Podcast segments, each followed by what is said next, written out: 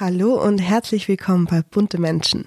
Ich bin Marlene Bruckner, Redakteurin bei Bunte und ich spreche heute mit meiner Kollegin Stefanie Göttmann-Fuchs über Lilly und Boris Becker. Denn wie ihr alle mitbekommen habt, muss Boris Becker wirklich ins Gefängnis und meine Kollegin hat mit Lilly Becker ein exklusives Interview geführt, wo sie erzählt, wie sie es dem Sohn Amadeus erzählt hat.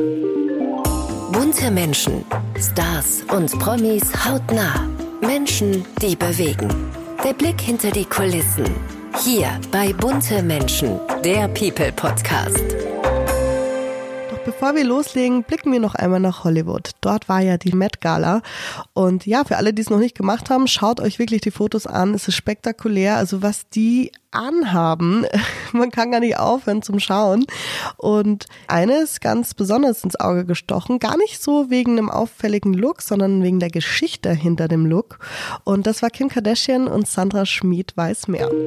Spotlight mit Sandra Schmid. Also ich frage mich ja immer, wie das so abläuft, wenn man als weiblicher Promi erfährt, dass man zur Met Gala, immerhin die wichtigste Fashion Party der Welt in New York eingeladen wird, äh, rückt da dann gleich so ein ganzes Style-Sturmkommando an, deren Lebensinhalt der nächsten Monate es sein wird, den richtigen Look zu finden.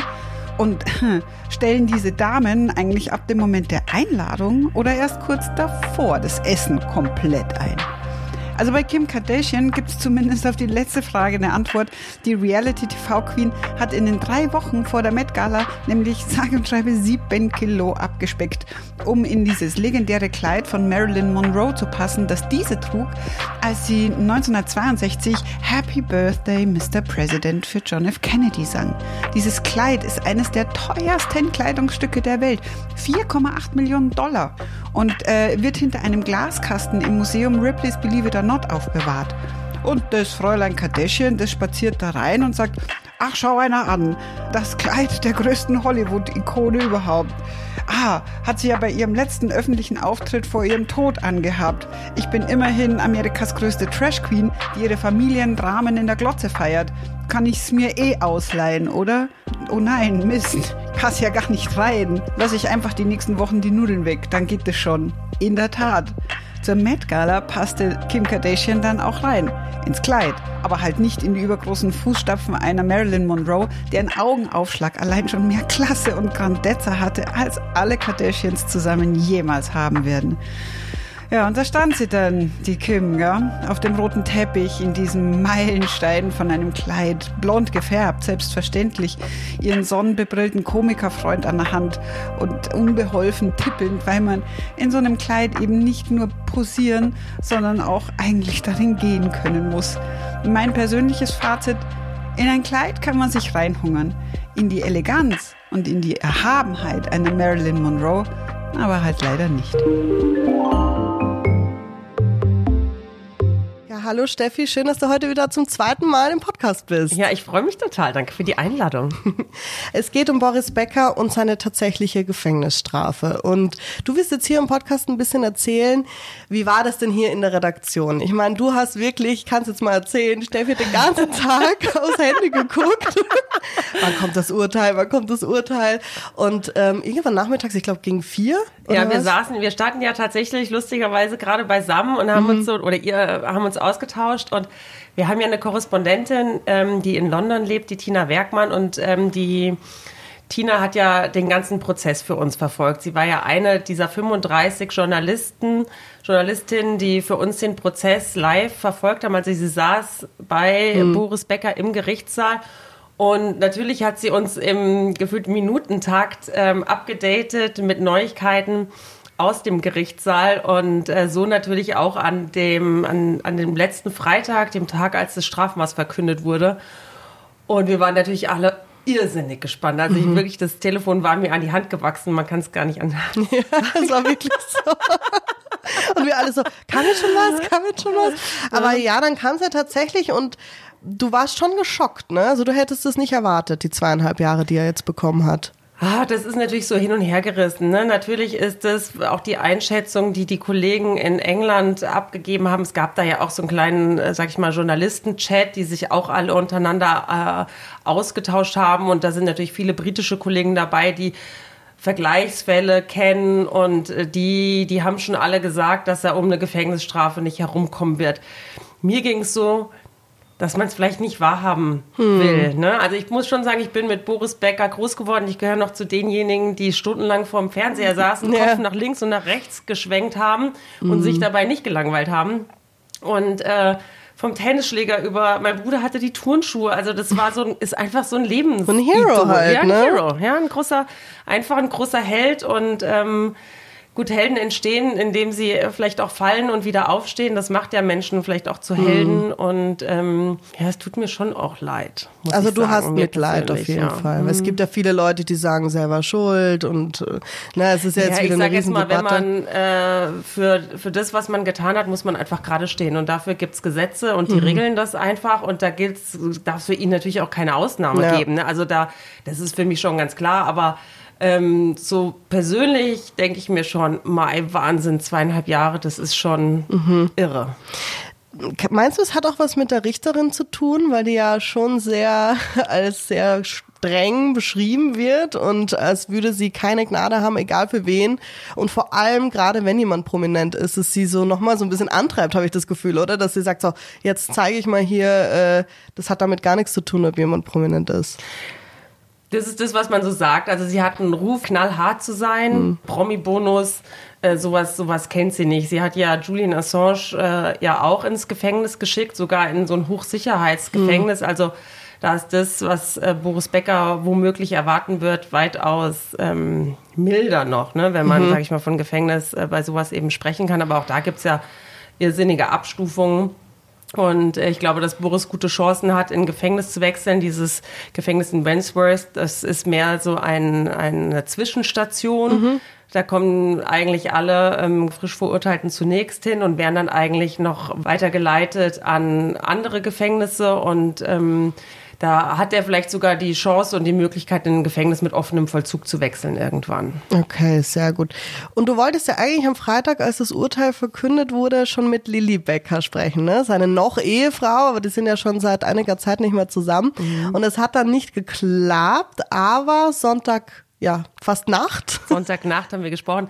Ja, mhm. wir haben natürlich lang hin und her gesprochen, wie wir es machen. Ähm, wir waren verabredet zum, zum Interview. Ich hatte auch erst überlegt, ob ich ähm, äh, Freitag nach London fliege und äh, mhm. sie treffe. Und dann habe ich gedacht, naja, vielleicht ist es doch besser, ähm, mit ihr zu sprechen, wenn sich alles so ein bisschen gelegt hat mhm. und sie einen Tag drüber geschlafen hat. Äh, wir wussten ja da auch noch gar nicht, was uns wirklich halt ja. erwartet. Ne? Das muss man ja auch sagen, ähm, als wir die Gespräche geführt haben im Vorfeld. Ähm, aber ich dachte schon, egal wie es irgendwie ausgeht, es ist immer besser, man spricht mit ein bisschen Abstand und ein bisschen ausgeruhter. Naja, und dann ist es natürlich auch für sie eine absolute Ausnahmesituation, ja, das muss man einfach sagen. Ne? Weil Lilly ähm, hat absolut nicht damit gerechnet, dass ihr noch Ehemann ins Gefängnis geht. Mhm. Also das mögen viele für blauäugig halten, mhm. aber sie konnte sich das einfach nicht vorstellen. Mhm. Vielleicht wollte sie es auch nicht wahrhaben. Ja, das hat sie eiskalt erwischt, muss man irgendwie schon sagen. Ne? Viele haben es ja gesehen, Kollegen hatten sie ja zum Interview Fernsehkollegen von RTL zum Gespräch getroffen, unmittelbar danach. Da war sie ja auch in Tränen.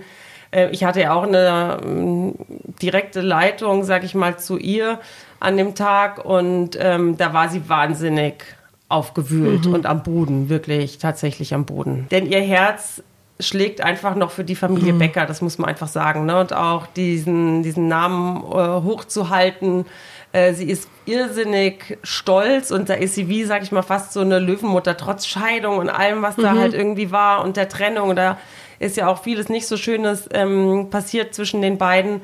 Steht sie jetzt einfach gefühlt noch mhm. mehr zu Boris. Also sie ist eigentlich viel enger an ihn rangerückt und ja. wieder an die Familie. Ne? Das muss man schon sagen. Also da ist sie so durch und durch Löwen, Löwenmutter. Und dann haben wir uns verabredet, weil Sonntag war für sie echt ein schwerer Tag. Ähm, Amadeus, ihr Sohn, mhm. der ist ja zwölf Jahre alt, der wusste noch von gar nichts. Von gar nichts. Von nix. Ne? Also sie hat es tatsächlich okay. geschafft äh, und auch auch in der oh. Schule, dass da niemand was gesagt hat. Ja, offenbar. Also das, der ist ja auch in dem Alter, da ist er ja vielleicht auch schon mal auf YouTube unterwegs mhm. und ähm, im Internet oder so, ne? dass, dass er da vielleicht mal was mitkriegt. Aber sie hat ihn versucht, medial so abzuschirmen, dass er nichts mitbekommt. Auch diesen laufenden Prozess mhm. über Wochen der auch relativ komplex ist und für ein Kind in dem Alter ja auch Nicht wahnsinnig schwer ist, zu greifen ist einfach. Ne? Das muss man ja ganz klar sagen. Und das hat sie eigentlich ihn abgeschirmt und dann stand ihr eben noch dieser Gang bevor ihrem Sohn zu sagen, dass der Vater mhm. jetzt im Gefängnis ist. Und ähm, da musste sie sich natürlich erstmal im Klaren werden, wie mache ich das? Ja, Welche klar. Worte finde ich dafür? Und wen stelle ich oder wen hole ich mir vielleicht zu Hilfe? Ähm, und da hat sie sich eine Pädagogin an die Seite geholt, die die Familie schon ganz lange kennt. Also ich glaube, die ähm, kennt den Amadeus seit er zwei Jahre alt ist mhm. und ist sozusagen eine Freundin der Familie eben auch. Und die beiden haben dann Sonntag Amadeus eben eröffnet, dass der, ähm, dass Boris Becker in, jetzt im Gefängnis ist, sein Vater. Und ähm, ja, wie das, das kann man sich ja vorstellen. Ne? Das ist natürlich für so ein Kind mm. ein Horror. Ja, na klar. Also das ne? ist das also Schlimmste, da was du dir vorstellen nicht, kannst. Ja, und natürlich ist der ist der geschockt und das ist natürlich ein schwerer Schlag für ihn. Ähm, Lili will das aber auch gar nicht alles ausbreiten, weil sie natürlich äh, auch da wieder total die Löwenmutter ist. Ja. Äh, ihn absolut beschützen möchte. Ne? Also Amadeus ist wirklich ihr Ein und Alles. Mhm. Und er hat sich ja, also der kleine Amadeus hat sich ja von Boris verabschiedet. Es gibt da ja so ein Foto, wo man jetzt auch fragen könnte, war das gestellt? Was glaubst du? Weil man sieht Boris wirklich, wie er ihn mit beiden Händen seinen Kopf hält und einen Kuss auf die Stirn gibt. Ähm, aber Boris merkt, dass da Kameras sind. Das sieht man auch. Naja, Boris wurde ja die letzten Tage auf Schritt und Tritt mehr oder weniger okay. von ähm, Fotografen begleitet, um es mal so zu sagen. Ne? Es gab ja immer wieder Fotos, die ihn gezeigt haben, entweder auf der Straße beim Einkaufen oder mit seiner aktuellen Lebensgefährtin. Und ähm, es war sein Wunsch, dass er Amadeus nochmal sieht. Hm, ja, klar, ähm, ganz klar. Aus dem Umfeld weiß ich ja äh, und über die vielen äh, ähm, Monate auch dieses Scheidungsprozesses, dass das Verhältnis zwischen ihm und Amadeus ähm, primär eigentlich ein gutes ist. Also es ist nicht so, mhm. dass Vater und Sohn sich ständig in den Haaren liegen, aber dass es relativ wenig Kontakt besteht. Mhm, das so. hast du ja Lilly auch eigentlich explizit so gefragt. Genau, ne? ich habe sie auch so gefragt und gesagt, du, ähm, Boris, man hört ja, hat sich eigentlich kaum um mhm. Amadeus in den letzten Monaten gekümmert. Wie kam es denn dazu, jetzt das, ja. dieses, zu diesem Foto? Äh, und jetzt vor dem Hintergrund, dass man auch weiß, dass Amadeus ja überhaupt nichts mhm. wusste, war das für ihn ja gar nicht. Also für Amadeus war das nicht der Abschied ja, ja, für klar. eineinhalb Jahre oder für einen ungewissen Zeitraum. Aber für Boris, das hat ja auch sein Anwalt ähm, am letzten Tag im Gericht gesagt, dass er mit einer Gefängnisstrafe rechnen muss, das wusste Boris. Mhm. Darum war das für ihn natürlich schon ja, viel klar. mehr, sag ich mal, ein Abschied in, auf Zeit, ne, als es vielleicht für Amadeus in dem Fall war. Ne? Mhm. Und man sieht auch, wie, wie innig ähm, Boris ja Amadeus drückt ja. ne, und festhält ja richtig. Ne? Also man, das Foto spricht ja irgendwie Bände. Und ich finde, du hast ja ehrlich gefragt in dem Interview, das war ja auch der Sinn der Sache und hast auch die Fragen gestellt, die ja die, unsere Leserinnen auch interessieren. Nämlich, was ist denn jetzt mit Lilly? Also sie hat ja natürlich Unterhalt bekommen von mhm. Boris, der fällt ja jetzt weg, oder? Ja, also ich sage jetzt mal generell, ist das ein ganz einfaches Prinzip, ähm, dass ein Strafgefangener keinen Unterhalt zahlen muss, weder für Ex-Frauen, noch für noch Ehefrauen, mhm. noch für Kinder, mhm. äh, weil wo kein Einkommen, da ja. kein Unterhalt. Also sag ich mal, er verdient ja kein Geld. Ähm, er könnte Unterhalt natürlich freiwillig leisten, ähm, wenn er das könnte. Also ich sage mhm. jetzt mal, wenn man Einkommen hat aus Mieteinnahmen, wenn man diverse Miethäuser besitzt ja, ja. oder Aktienpakete und die schütten Dividenden aus, dann kann man da natürlich ja. Partner oder ehemalige Partner und Kinder daran beteiligen. Aber das ist bei ihm ja nicht der Fall. Er ist ja aktuell noch in Insolvenz. Von daher wird es natürlich, ich sage jetzt mal, eine bittere Zeit, die auf Lilly zukommt. Ähm, vom Gefühl her steht sie da voller Tatendrang mhm. und Energie und ist überzeugt, sie schafft es alles. Sie hätte schon ganz andere Krisen in ihrem Leben gemeistert. Ich wünsche ihr doch echt nur das Beste. Aber ich glaube, da stehen wirklich noch ähm, anstrengende Monate ihr bevor. Und sie hat ja auch einen Lifestyle, ne? Also sie will den ja, ja wahrscheinlich. Hatten, Lilly hat einen guten Lifestyle, wobei sie den natürlich jetzt auch schon eingeschränkt hat, wenn man mhm. sieht, wie sie früher auch an der Seite von Boris natürlich ja, um die klar. Welt gechattet ist. Das ist jetzt schon ein anderes Dasein. Sie ist ja wirklich, sie hat ja auch diese ganze Corona-Zeit gefühlt Seite an Seite von Amadeus, alles was, sag ich mhm. mal, auch andere Mütter machen, Homeschooling und so weiter, das hat sie ja alles irgendwie durchgezogen, ne? Ähm, von Kochen, Aufräumen bis keine Ahnung was alles, was dazugehört. Aber natürlich hatte sie die finanzielle Unterstützung äh, durch mhm. ihren Noch-Ehemann. Und ähm, sie hat irrsinnig gute Freunde, hat ein tolles Netzwerk, sag ich mal, in England, aber auch europaweit. Ähm, und ähm, sagt, sie hat gute Freunde, die sie natürlich auffangen und sie unterstützen. Jetzt muss man natürlich alles mal gucken, wie sich das jetzt mhm. auch für sie einspielt. Mhm. Und was ich auch auffällig fand im Interview, sie hat sehr oft betont, dass die drei Becker-Frauen, mhm. nämlich sie jetzt, Lili Becker, dann Barbara Becker, mit der Boris Becker zwei Kinder hat, mhm. ähm, als auch die neue Freundin Lilian, heißt sie, darf man nicht verwechseln, dass die drei jetzt wirklich so ein, so ein Team sind und total geschlossen hinter Boris stehen. Das hat sie wirklich mehrmals betont. Ähm, glaubst du das auch? Ja. Ja ja, das schweißt die Frauen einfach mhm. zusammen. Also die müssen jetzt auch irgendwie funktionieren. Ne? Also es gibt praktisch diese drei Frauen, die, Lili sagt es auch ganz schön, wir sind wie so ein Ring, der mhm. sich um Boris schließt. Einmal natürlich Barbara als Ex-Frau, die zwei Kinder mhm. mit ihm hat, Lili als Noch-Ehefrau, mit der ist er ja noch offiziell einfach verheiratet, rechtmäßig. Ja, ne? Und äh, die haben auch ein Kind zusammen. Und dann gibt's eben äh, mit Lillian die aktuelle Lebensgefährtin die Boris ja, sage ich mal, die letzten Monate ja durchweg begleitet hat, die ja auch ihm eine große Stütze war. Ich meine, sie ist jeden Tag tapfer ja. mit ihm an den Journalisten vorbei in das Gericht gelaufen und mhm. mit ihm Seite an Seite wieder raus.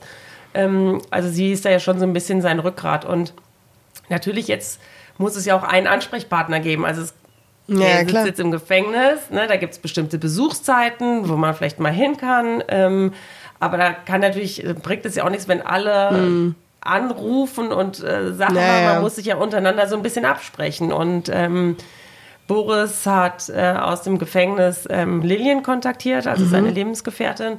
Und Lillian hat dann ähm, die beiden Bäckerfrauen sozusagen kontaktiert und ähm, abgedatet. Also Lilia selbst hat sozusagen Informationen aus zweiter Hand, aber Boris soll es eben ganz gut gehen, den Umständen entsprechend. Ne? Mhm. Ne?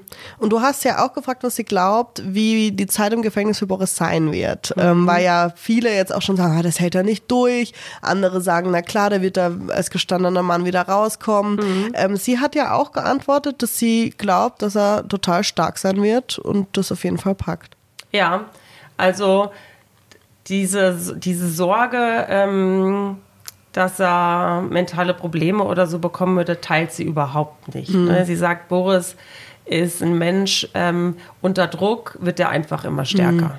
Und da hätte er auch schon zu viel durchgemacht. A, seine Tenniskarriere, es ist natürlich auch immer aus jeder Niederlage, aus jedem Rückstand äh, sich wieder vorzukämpfen. Das ist, äh, liegt in seinem Naturell sagt sie, dass er da einfach immer mhm. besser wird. Er wird natürlich auch was in seinem Leben ändern, davon ist sie überzeugt. Ne? Er wird sich vielleicht von diversen Freunden, sogenannten Freunden irgendwie trennen, weil natürlich mhm. er, das hat Lili ja auch gemerkt, oder in so Notsituationen stellt man das ja relativ schnell fest, wer sind die wahren Freunde, wer steht trotz allem ja. Seite an Seite und wenn wer haut ab.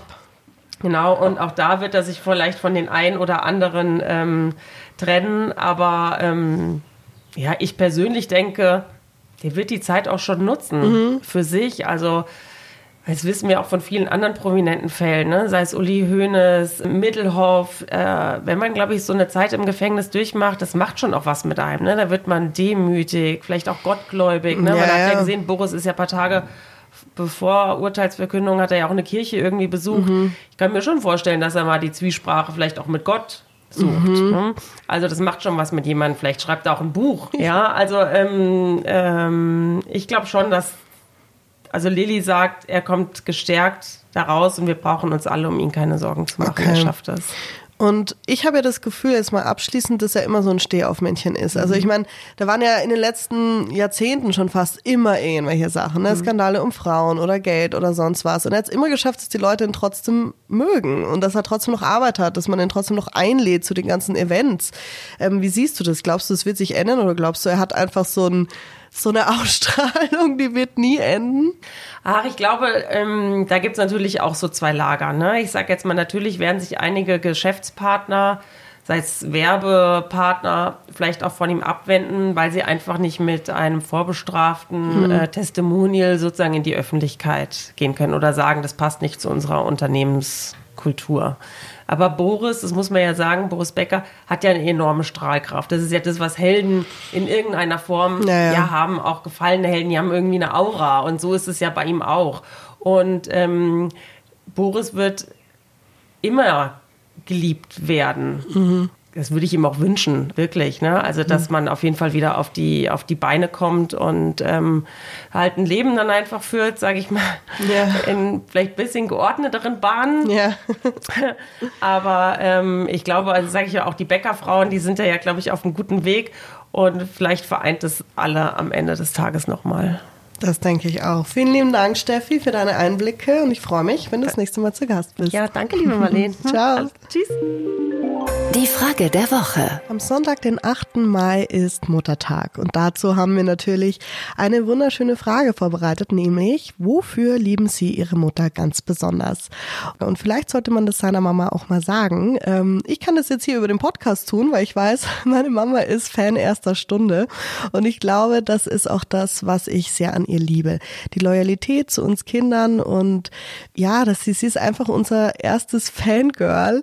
Und meine Mama ist einfach die emotional intelligenteste Person, die ich kenne. Und ähm, egal was passiert, ich weiß, ich kann sie immer anrufen, egal zu welcher Uhrzeit. Und sie wird immer, immer mein ganzes Leben für mich da sein. Und das ist ein wunder, wunderschönes Gefühl. Also, Pussy und danke, Mama. Und wir haben gefragt, ähm, die Tochter von Schauspielerin Anne-Sophie Priest, was sie denn so in ihrer Mama liebt, Faye Montana Priest. Bei meiner Mama könnte ich ein ganzes Buch drüber schreiben, was ich am liebsten mag. Ich glaube, ich liebe am meisten, wie stark sie ist. Also sie hat einiges durchgemacht und sie ist ein Multitasking-Mensch mit Liebe, Empathie, harter Arbeit, Kreativität. Diese Frau ist unfassbar und deswegen am meisten liebe ich, dass die so ein Vorbild für mich ist. Einfach, dass ich jemand habe, auf den ich immer verlassen kann. Und das war's auch schon wieder von einer neuen Folge von Bunte Menschen. Ich freue mich, wenn ihr nächste Woche wieder einschaltet. Es gibt wieder spannende Themen. Und falls ihr Anregungen habt oder vielleicht gerne mal einen Promi vorschlagen wollt, der zu Gast sein soll, dann schreibt uns gerne eine Mail an buntemenschen.burda.com, alles zusammen. Oder schreibt uns über Instagram bunte-magazin. Und nächste Woche ist Barbara Fischer wieder für euch da. Alles Liebe, eure Marlene. Bunte Menschen, der People Podcast. Jede Woche eine neue Folge. Ein bunter Original Podcast.